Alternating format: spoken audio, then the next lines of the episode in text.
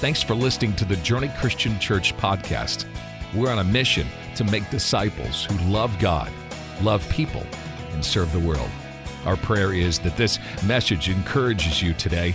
And remember, Journey is a place where everybody's welcome, nobody's perfect, and through Jesus, anything is possible.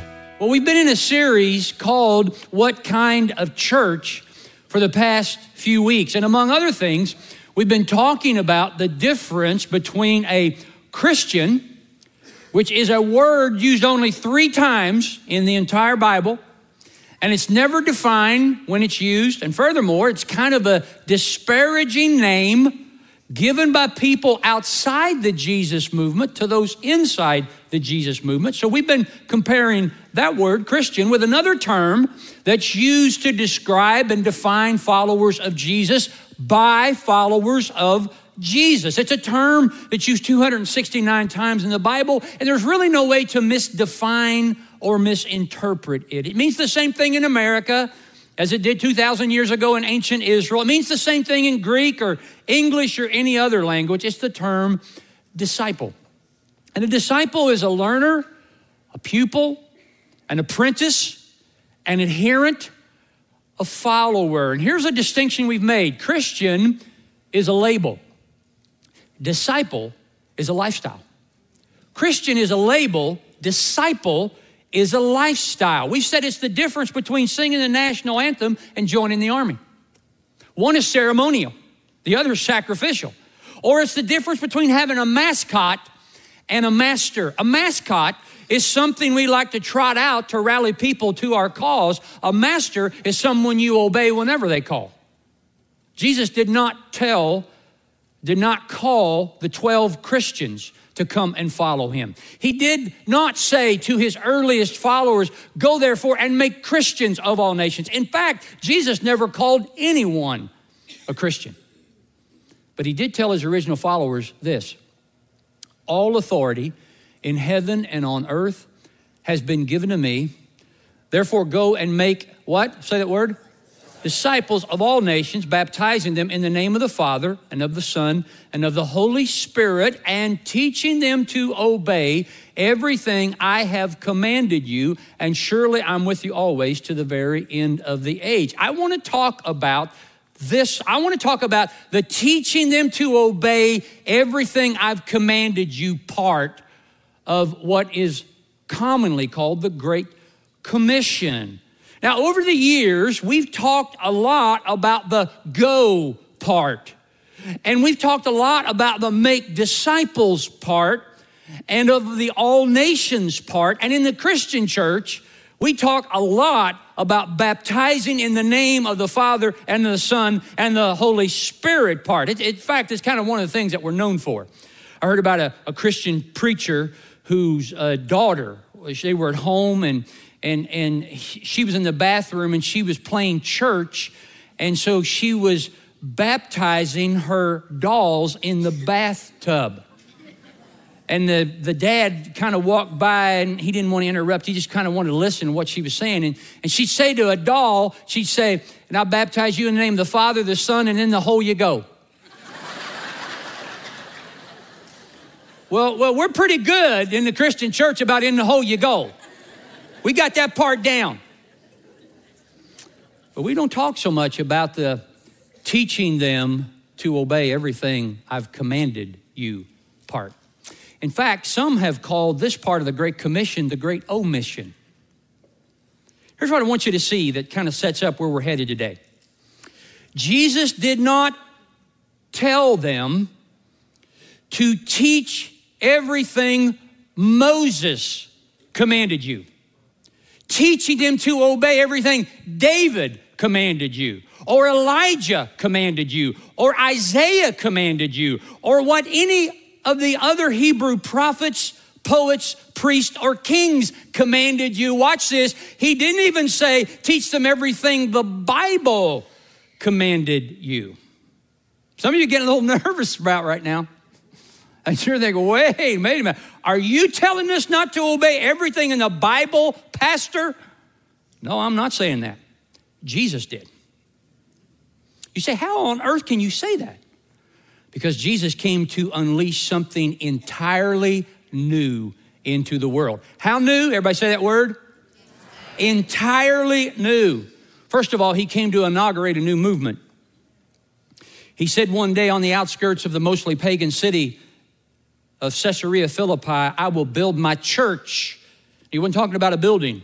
The term is ecclesia, assembly, people, movement, and the gates of hell will not prevail against it. And this should be one of our favorite prophecies in the Bible because it predicted us, and here we are 2,000 years later.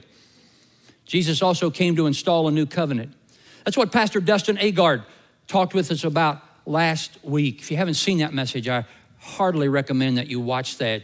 Pastor Dustin talked us through how Jesus literally transformed the solemn sacred Jewish Passover meal right before his disciples' dismayed eyes. And he told them from now on, we're not going to be remembering Moses leading the Israelites out of slavery to Egypt when we take this meal. No, we're going to be remembering me leading the world out of slavery to sin and Satan by giving my body and shedding my blood. You see, Jesus was the Passover to end all Passovers, the temple to end all temples, the priest to end all priests, and the sacrifice to end all sacrifices. He came to install a new covenant. But that's not all the new Jesus brought. He not only came to inaugurate a new movement, he came and, and to install a new covenant, he came to instill a new commandment, a new ethos, a new modus operandi for his new movement, new covenant people. In fact, he intended this to be the defining ethic of his disciples going forward, from that time to this time till the very end of time. He said one thing is going to be the primary way the world will know that we are his followers. So when Jesus said, teaching them to obey everything I have commanded you, I think he had something very specific in mind. To understand what that was, we need to return to the upper room where Jesus had his last meal with his disciples before he died. Again, this is something Pastor Dustin Agard spent some time talking about last week with Jesus in the Passover meal. But what we're going to look at today happens sometime after that transformative meal. And it's recorded in John's Gospel. Chapter 13 is where we're going to be spending most of our time today. John tells us that during the meal, at some point, Judas slipped out to run an errand. At least that's what many of the disciples thought he was doing. I mean, after all, he was the treasurer for the group. He's probably doing something to help the poor. They gave him the benefit of the doubt, but when the door closed behind him, it signaled the first in a series of events that would culminate in a nightmare for everyone in the room. And they should have seen it coming. Jesus put it out there plainly for them My children, I will be with you only a little longer. You will look for me. And just as I told the Jews, so I tell you now where I'm going. You cannot come. I'm convinced that several men in that room didn't hear anything Jesus said after he said that. Jesus was leaving, leaving now, leaving the city, leaving them alone in the city. That was a problem. Since entering Jerusalem, Jesus seemed to have gone out of his way to offend the temple leaders. And it was no secret, they were plotting to arrest him. If he left town without them, they wouldn't be safe. This sudden announcement that he was leaving them had to be disorienting and deeply disturbing to them. But then Jesus did what he often did he changed the subject. He said, A new command I give you. A new command? They didn't need a new command. What they needed was a plan. They were in Jerusalem during Passover. Jewish nationalism was at an all time high. This was the annual commemoration and celebration of the nation's liberation from Egypt. No doubt, first century Jews had mixed emotions celebrating their ancestors' liberation from Egypt while currently occupied by Rome. Passover was an annual reminder of what God could do if only he would do, namely send another Moses or another Joshua to expel the invaders. In fact, the men gathered with Jesus in that room that evening hoped Jesus was, in fact, Joshua 2.0. If this was the case, Passover would be the perfect time for Jesus to reveal his secret identity that on more than one occasion he had forbid them to disclose. Right about now, would be the perfect time to get this kingdom party kicked off by kicking the Romans out Perhaps Judas' sudden disappearance from the meal had something to do with last minute preparations for the big reveal.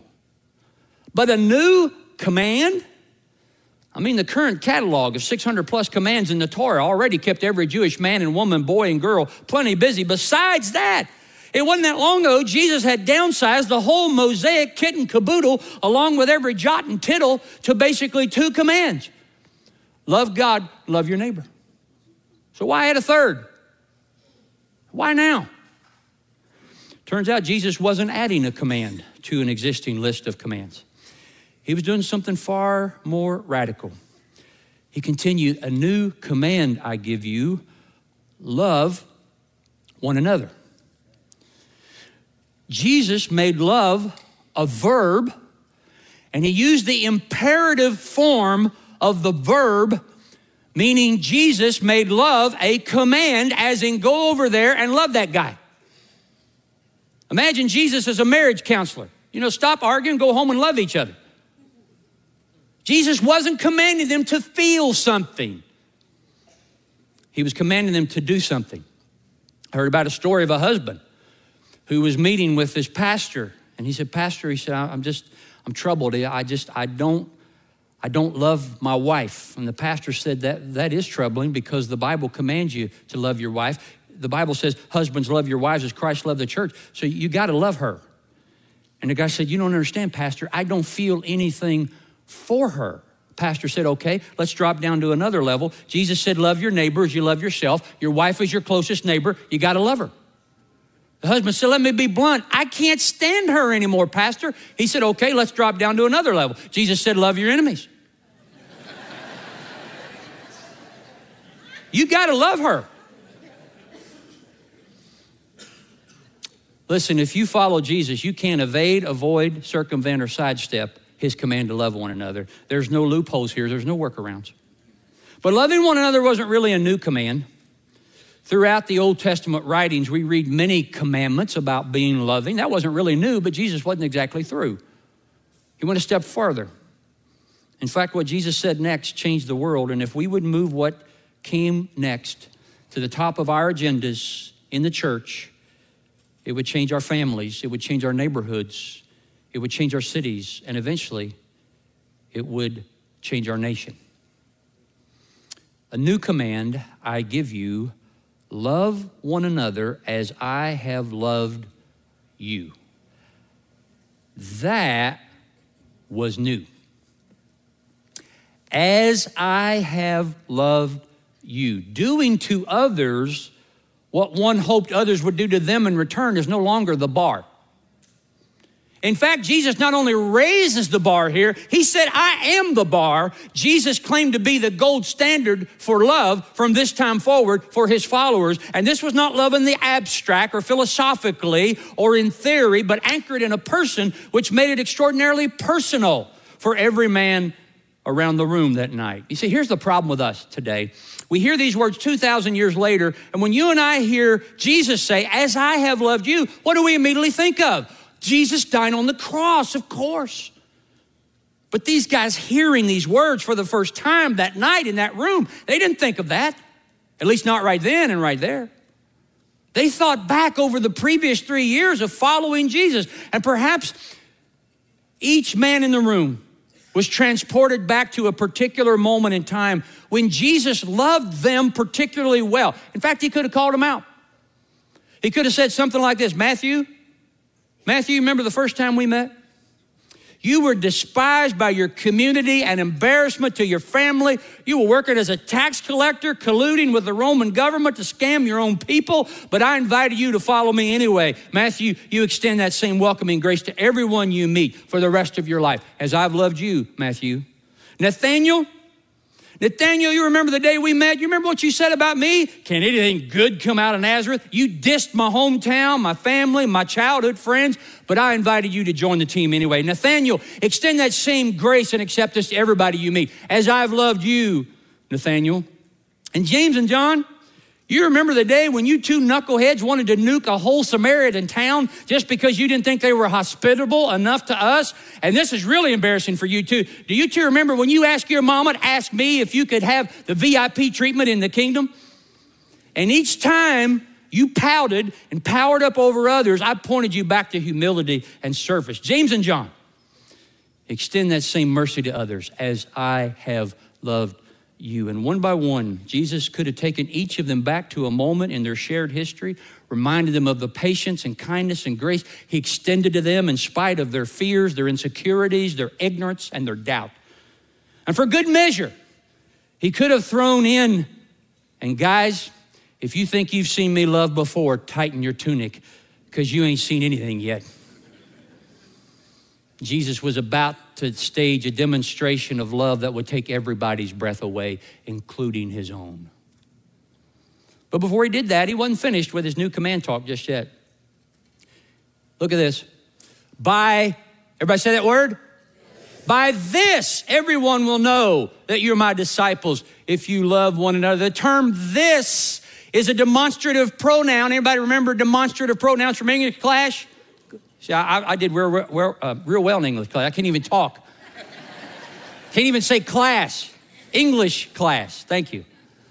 A demonstrative pronoun is used to point to specific objects or people using the word this, that, these, and those, as in this is my apple, those are my keys. Take these papers to the clerk. In this case, it's a singular demonstrative pronoun, meaning Jesus submitted one specific behavior that was to be the identifying mark of his followers. By this, everyone will know that you're my disciples if you love one another.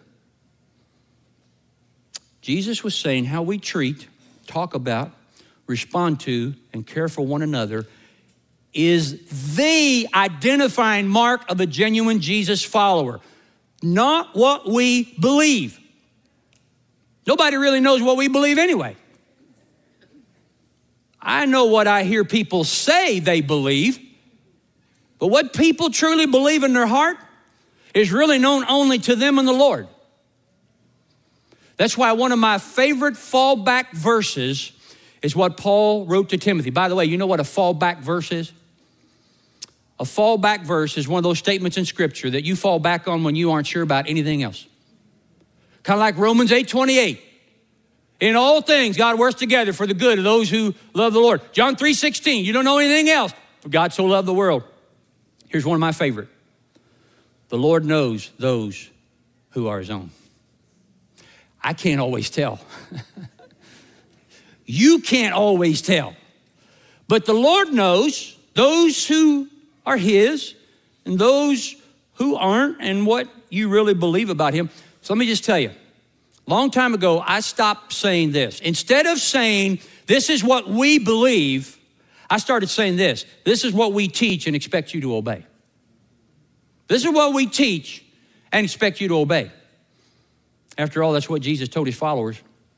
He said, teaching them to obey, not believe, not memorize, not categorize, and God forbid, not politicize, but teaching them to obey everything I have commanded you.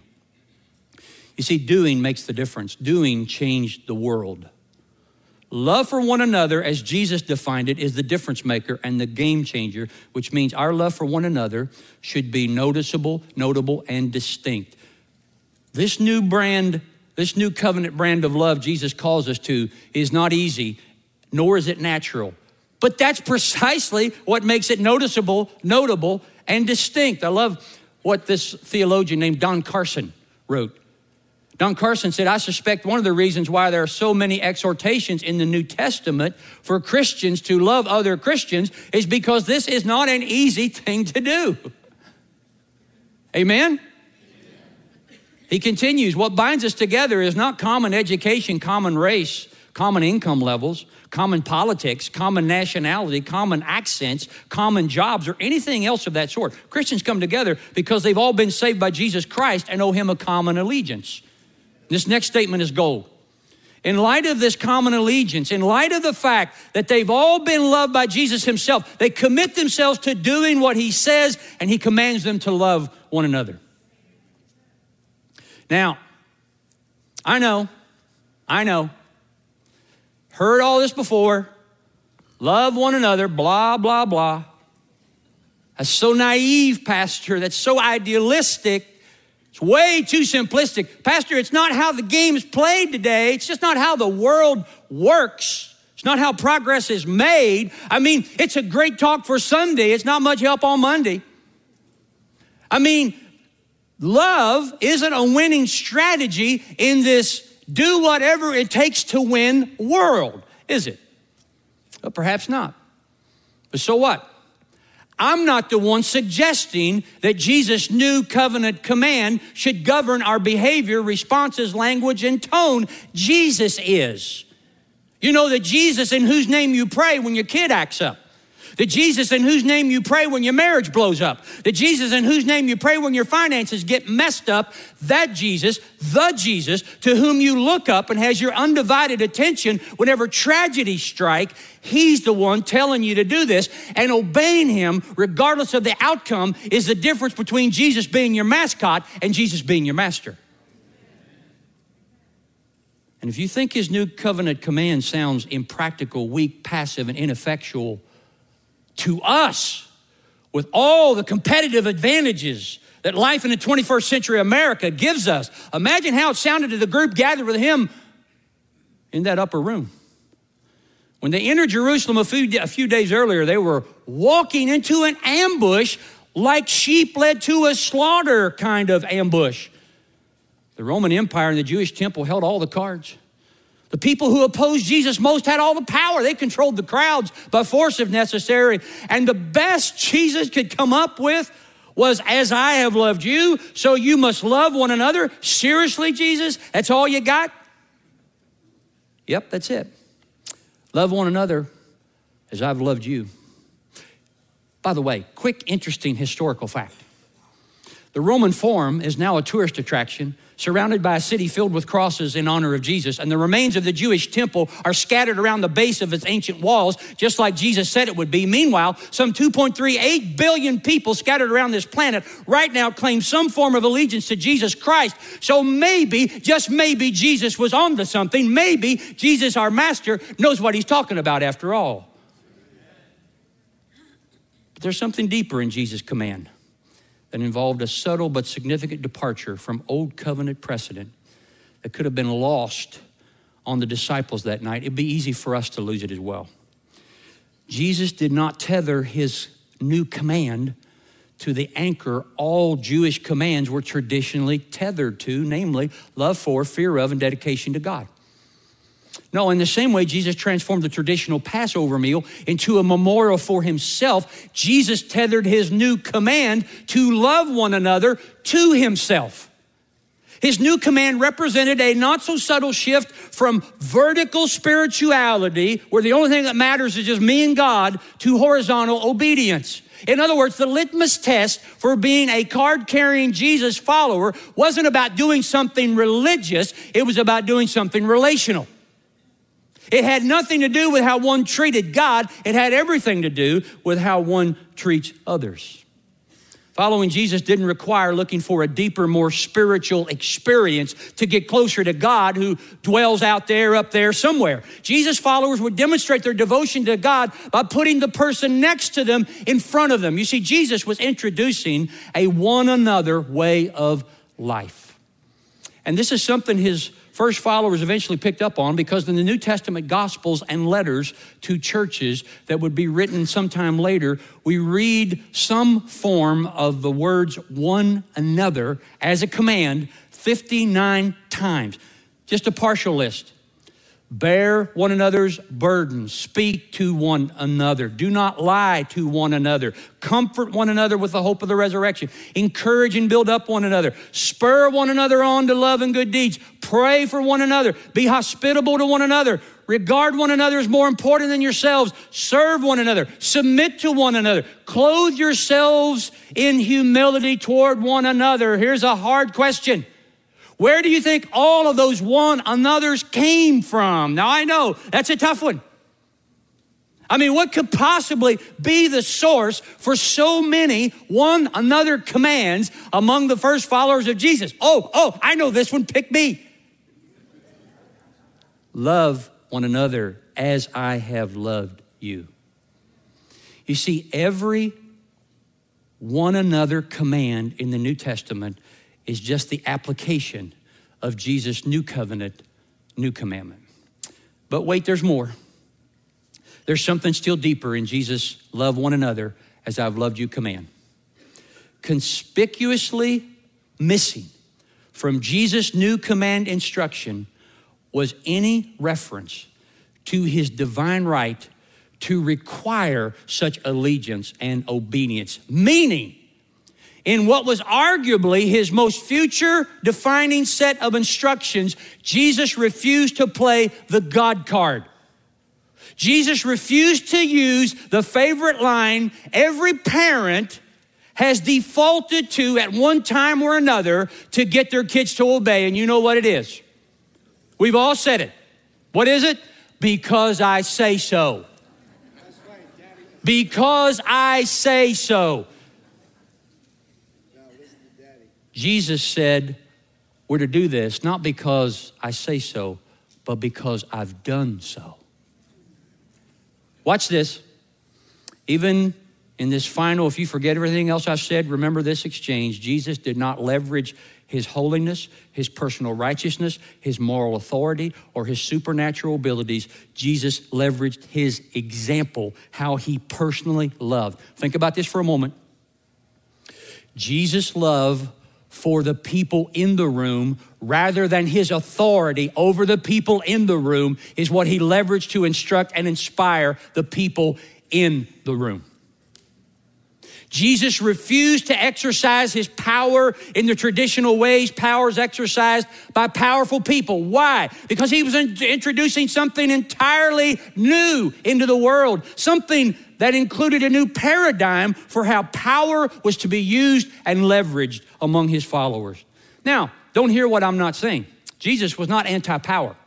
In the end, he would declare the scope of his power, and it's pretty impressive. Look at what he said All authority in heaven and on earth has been given to me. How much authority? All. I'd call that a lot of power. Jesus wasn't anti power nor did he ever deny or downplay his privileged relationship with the Father. In fact, he spoke of it on so many occasions, his enemies used it against him to get him crucified. But unlike the powerful and privileged civil and religious leaders in both the empire and the temple, Jesus refused to leverage his privilege and power for his own sake. He totally flipped that script. And during that final Passover meal, he required his followers to do the same. And they got the message.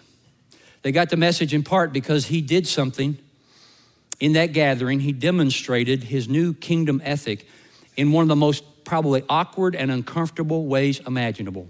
You know what he did? He washed their feet. And right before we read about that famous incident, John, the writer, includes this fascinating introduction to this epic moment. Take a look at what John writes. Jesus knew that the Father had put all things under his power and that he come from God and was returning to God. All things were under his power. He knew it. In that moment, Jesus understood that his Father had given him authority over all things, all people, all events. He could call the shots. Heck, he could even call off the shots that were planned for him to take the following day if he so desired. Later on in his trial before the Roman governor Pilate, Pilate says, Don't you know I have power and authority over you? Now, Jesus didn't say much during his farce of a trial. But he did reply to that one. He couldn't let that one go. He said, No, you don't. You'd have no authority over me unless my father gave it to you. So here's a great question for all of us modern day Jesus followers to seriously consider. What do you do? What do I do when we realize we've got the power, we've got the position, we've got the privilege? Here's what Jesus did He got up from the meal, took off his outer clothing, wrapped a towel around his waist after that, he poured water into a basin and began to wash his disciples' feet, drying them with a towel that was wrapped around him. And when he finished washing their feet, he put his robe back on. He returned to his place. And he said, Which one of you knotheads organized this event and forgot to arrange for someone to wash our feet? Is that what he said? Not really. Actually, here's what he said you call me teacher and Lord, and rightly so, for that is what I am. Implication I know who I am. I know I've got all the power, all the privilege, all the authority over every one of you. I know that. Now, that I, your Lord and teacher, have washed your feet, you should also wash one another's feet. I've set you an example that you should do as I have done for you. Very truly, I tell you, no servant is greater than his master, nor is a messenger greater than the one who sent him. Now that you know these things, you will be blessed if you do them. Later on that evening, Jesus and his band of brothers would suffer disappointment, defeat, and defection. The empire and the temple came together to conspire against them and to crush them. And it seems that love wasn't enough to stop it. And so they lost. By every political calculation, ancient and modern, Jesus lost. Jesus refused to deploy his resources for his own benefit. He refused to employ the tactic, tactics used so effectively by the kingdoms of this world. He had come to do the will of his Father. And even with the knowledge all authority had been given to him, he stuck to the plan and he lost. And this does not set well with the new standard American version of our faith. Americans like to win athletically, militarily, economically, and especially politically. But as it turns out, Jesus was not against winning. Turns out he was playing a different game with a different set of rules and a different definition of winning. Now, pay attention. Jesus played to lose so the other team could win. Jesus played to lose so sinners like you and sinners like me could win. So sinners like you and me had a chance, and a second chance, and a third chance. And then he extended the invitation to those of us who won because he lost follow me. Impractical, impossible, illogical. I guess it depends on how you define winning. I want to close by reading a quote to you written by Andy Stanley in his latest book, Not in It to Win It. That's been such a source for me for this series. I want you to listen very carefully. Andy writes Once upon a time, the love one another culture of the church stood in sharp contrast to the bite and devour one another culture of the pagan world. In a society that valued conquest and the consolidation of power above all things, the teaching of Jesus was judged as weak, feminine, and pathetic. By every ancient standard, the God worshiped by Christians lost. He was defeated. He was executed by his enemies. Worse, he surrendered himself to be executed. The odds of Jesus' prophesied ecclesia gaining traction were unimaginable and incalculable, but it did. Against all odds, a new movement dedicated to telling the story of a crucified carpenter with no territory, no military or recognized, no military or recognized authority, survived, multiplied, and eventually replaced the two primary forces, the empire and the temple, who were fanatically dedicated to their demise. Christianity not only replaced the dominant religions of the world, it replaced the prevailing worldviews. When the Jesus movement was fueled and informed by his new covenant command, it was neither pathetic nor weak. It was unprecedented. It was unstoppable. It was notable and it was noticeable. It was well, it was pretty much everything the church in America collectively has ceased to be, but it is what we must become again.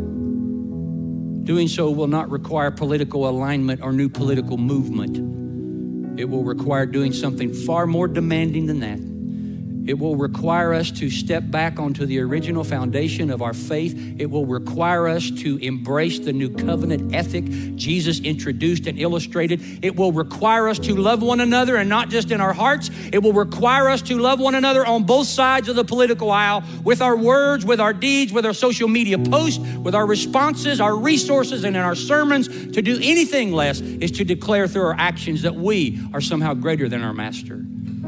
Andy concludes We've protested, we've boycotted, we've posted, we've tweeted, we called people out, we've called people names, we've stereotyped, we've shamed, we've blamed, we've taken sides, we've politicized our churches. What if we took a break from all that and tried this instead? A new command I give you love one another as I have loved you. So you must love one another.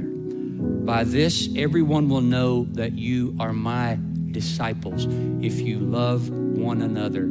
Friends, that's the way forward. It's not complicated. It is costly, but it's not complicated. That's how it's done. That's how it was done. Let's do that again. What kind of church are we? What kind of church are we? We're a Jesus following, disciple making, grace receiving, grace giving church that Jesus promised that his resurrection makes a reality that is known by our love for one another. That's what kind of church we are. Would you join me in prayer? So, Father, I thank you that you have given us a good look at just those very simple words. A new command I give you love one another as I have loved you. By this, by this will be known by this. Everybody in the world will know that we're your followers if we love one another. And that love extends to the closest to us, our neighbors, and even our enemies. That's how it was done. That's what won. And that's what will win. And I pray, God, you help us to do that again, to love one another as you have loved us. We pray this in Jesus' name. We all agreed and said, Amen. Amen. If you like this podcast, we post a new message every week. So make sure to click that follow button and share it with your friends. Remember, Journey is a place where everybody's welcome, nobody's perfect, and through Jesus, anything is possible.